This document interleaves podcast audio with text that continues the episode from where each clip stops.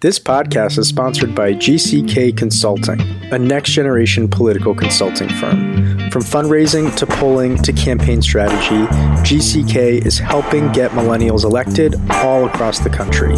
To learn more about GCK and their services, just go to gckconsults.com. Again, that's gckconsults.com. All right, now to the podcast.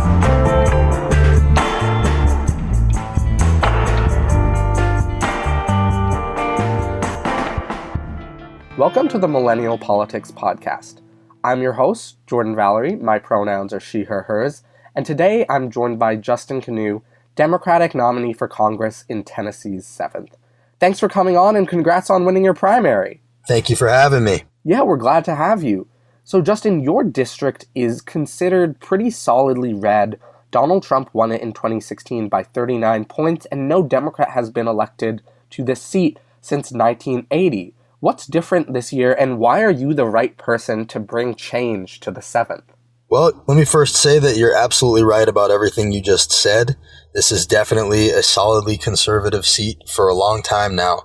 But the one thing I will say is that we've already mounted more of a campaign than a Democrat has run here in a really, really long time. I've raised more money than the last six or so Democrats combined. That's over $300,000 in grassroots donations without taking any PAC or special interest money. We've been endorsed by Indivisible National. There's a lot of energy here on the ground right now. And so what I would say is that the wind is blowing in this country and it's also blowing in Tennessee.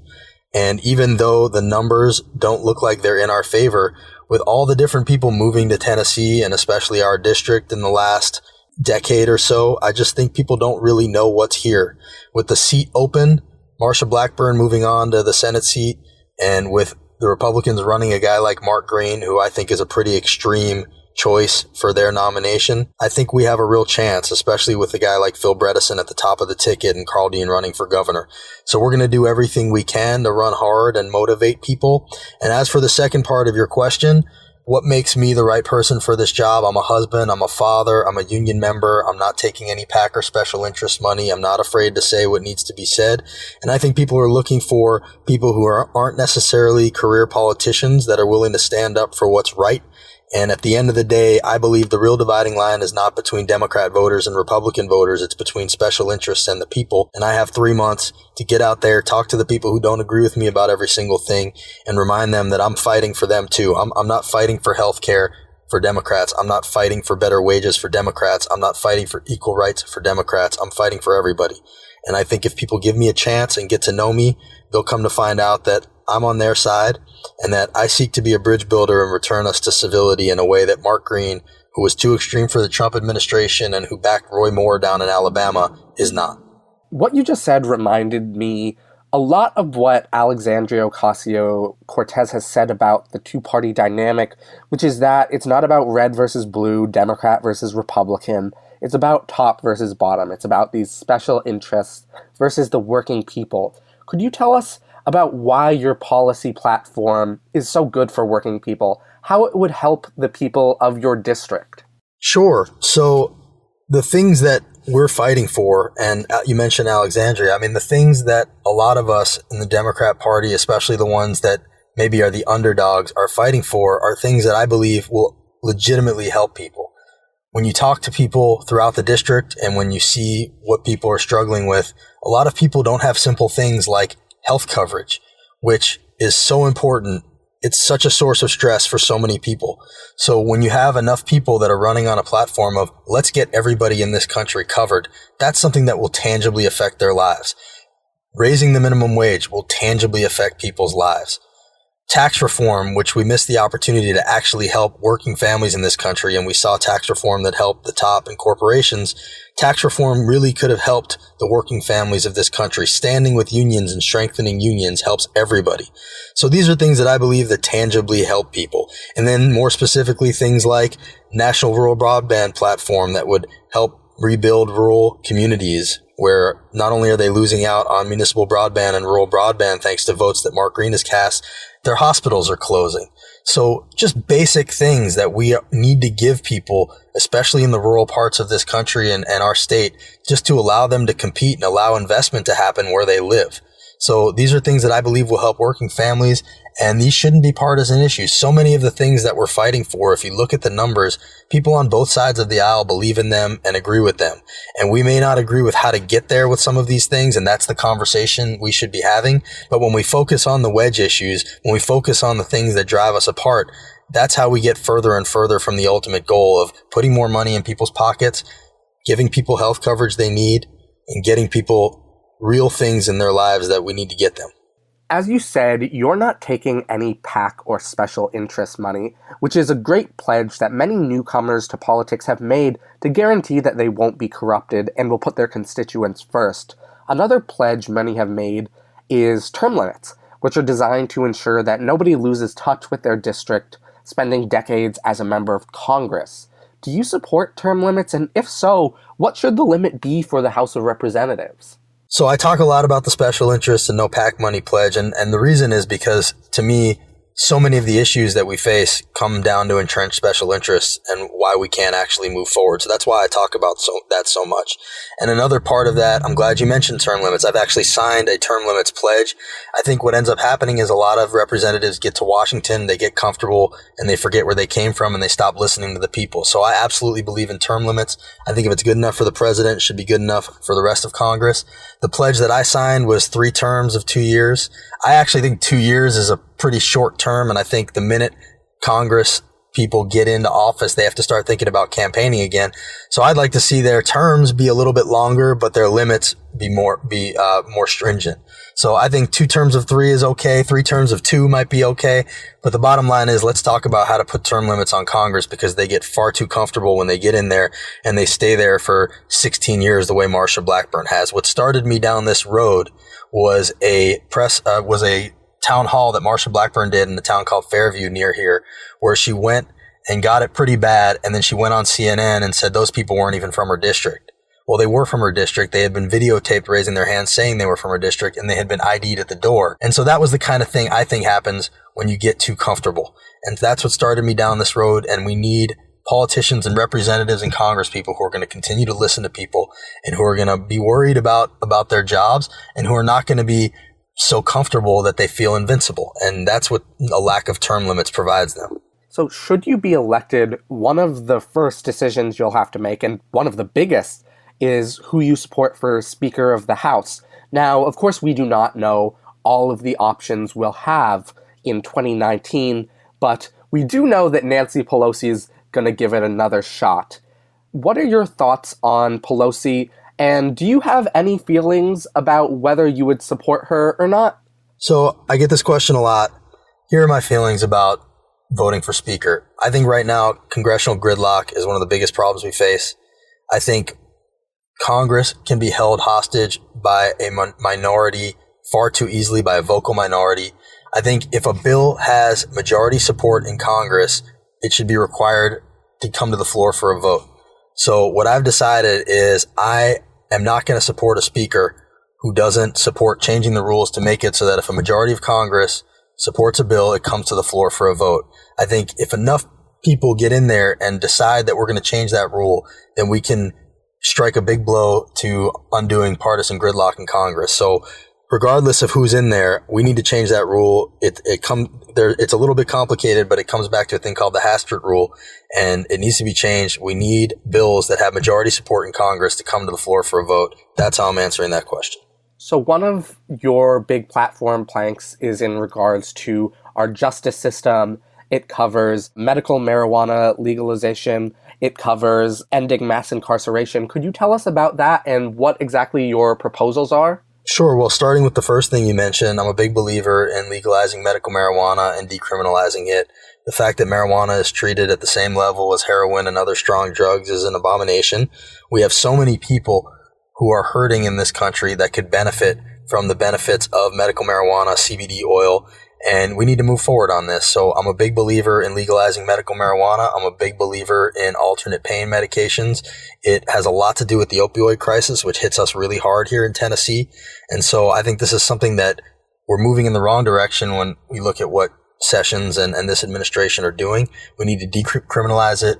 We need to focus on getting people the, the help that they need, especially in places like Clarksville, which here in Tennessee has a big military presence up there, we hear all the time from veterans who feel like they could be helped, their PTSD could be helped by legalizing medical marijuana. So that's something that I want to help push for. I think it's time. There are Republicans in our state legislature who agree this, again, should not be a partisan issue.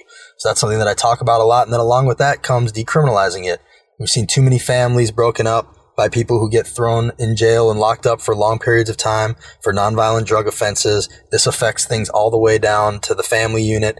This affects schools. This affects the school to prison pipeline. So, you know, right now I think our incentives, especially with this uh, mass incarceration and for-profit prison system, it gives people an incentive to lock people up for things that they're they're not actually that are not actually warranted. So these are things that we need to speak up about. These are things that we need to look at and figure out what we're doing. There's there's a lot of, of moving parts to it, but generally speaking, we need to decide that nonviolent drug offenses are things that we need to stop decriminalizing. When it comes to addiction with the opioid crisis, we need to treat it like a disease and a mental health issue and not try to jail our way out of it. Too often we're using our prisons as mental health facilities. So I think we also need to start thinking preventatively. My wife's a behavioral therapist for kids with autism and mental health issues.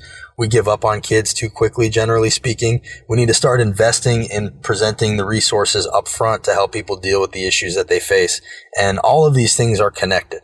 Absolutely. So, would you support expunging the records of nonviolent drug offenders? I think it depends on the offense, but generally speaking, I, I would. I think we get talked we talk a lot about especially felons and when they serve their time can they become full citizens and vote and I think when it comes to certain offenses, absolutely I'm for that. I think we need to let people rebuild their lives. I think we need to help people when they're inside in jail figure out what they're going to do when they get out and stop recidivism that way. So yes, I, I generally do support it. Now I don't want to say I support it you know, entirely because there may be things that not, that are non, considered nonviolent drug offenses that, you know, whether it be dealing or trafficking that, you know, maybe don't warrant the same treatment. But generally speaking, I think the war on drugs has been a failure. I think we've, we've over incarcerated, especially our minority populations, and we need to move in the other direction and, and do it in a humane way, focused on allowing people to rebuild their lives when they've served their time. So you're actually beating me to some of my questions. So I'd like to look at the nationwide prison strike demands, demand number two is, quote, an immediate end to prison slavery. All persons imprisoned in any place of detention under United States jurisdiction must be paid the prevailing wage in their state or territory for their labor. Now, this has been something that's been discussed for a while because when it comes to the abolition of slavery, the one exception in the amendment was for prisons. And as you mentioned, minorities are overwhelmingly targeted by the criminal justice system. Would you say you would support this second demand from the prison strike to end prison slavery? As far as ending prison slavery, absolutely. It's a major issue, and it's definitely a, a sad state of affairs that we've allowed this to continue.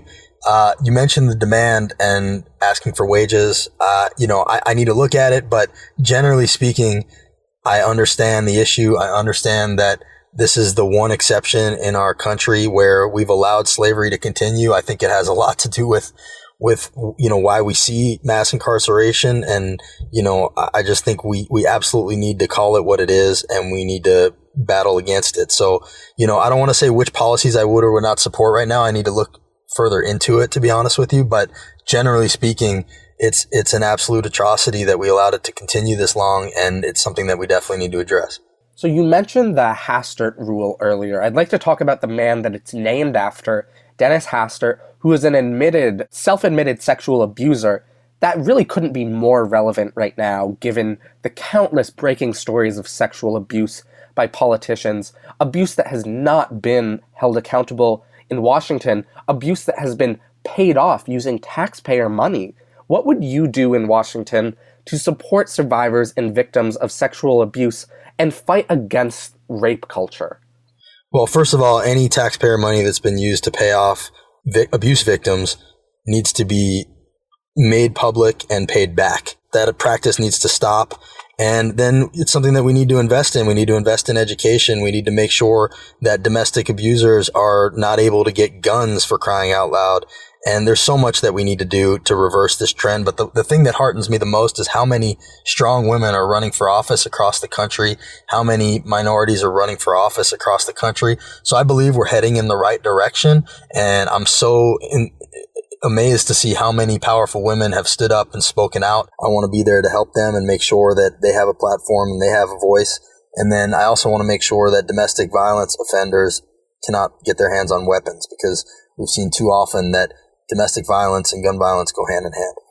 Hey everyone, I'm Nathan. And I'm Dylan. And as you know, Millennial Politics is totally independent and volunteer run. That means every podcast you listen to, every article you read, and every tweet you see is created by a dedicated team of volunteers. It also means that we can say what we want to say when we want to say it, but we rely on listeners just like you to support our work. We hope you'll consider supporting us by subscribing at patreon.com slash Politics. Every dollar will go directly towards our mission of shining a spotlight on progressive candidates, causes, and organizations. And if you subscribe at the ambassador level or more, we'll send you a free copy of How Our Government Really Works Despite What They Say. It's an award winning book about the intricacies of American government, and you'll get to join our exclusive ambassador Slack channel and get to hang out with us all day, every day I pretty much live there, so if that appeals to you, come join us. And we want to give a very special shout out to our executive producer, Greg Stevens, and our producers, Brad Tracy and Renee Garcia Brown. Again, if you want to continue hearing interviews and conversations just like this one, we hope you'll visit patreon.com slash Politics. That's patreon.com slash M-I-L-L-E-N politics and join the movement. All right, now back to the show. Justin, perhaps the biggest issue of our time, one that I think speaks to the fundamental character of our nation, is immigration. And now I'd like to go back to 1882, the Chinese Exclusion Act, because that is what criminalized undocumented status and put detention and deportation under federal jurisdiction, even though neither practice is mentioned in the Constitution. I'd like to read a quick passage from Justice David Josiah Brewer's dissent in the Fong Yue-ting decision, in which a majority on the Supreme Court validated and expanded the Chinese Exclusion Act. Quote, it involves first an arrest, a deprival of liberty, and second, a removal from home, from family, from business, and property. It needs no citation of authorities to support the proposition that deportation is punishment. Everyone knows that to be forcibly taken away from home and family and friends and business and property and sent across the ocean to a distant land is punishment, and oftentimes the most severe and cruel. Would you agree with the dissent against the Chinese Exclusion Act? And what would you do in Congress to decriminalize migration and disentangle immigration from these white supremacist policies that define our system to this very day. Wow. Well, uh, let me just tell you my story, and so you can know sort of where I'm coming from with that. I am the grandson of two Holocaust survivors who brought my mother over from Germany when she was three years old. So when I see what's going on at the border, I think that this could easily be my grandparents and my mother.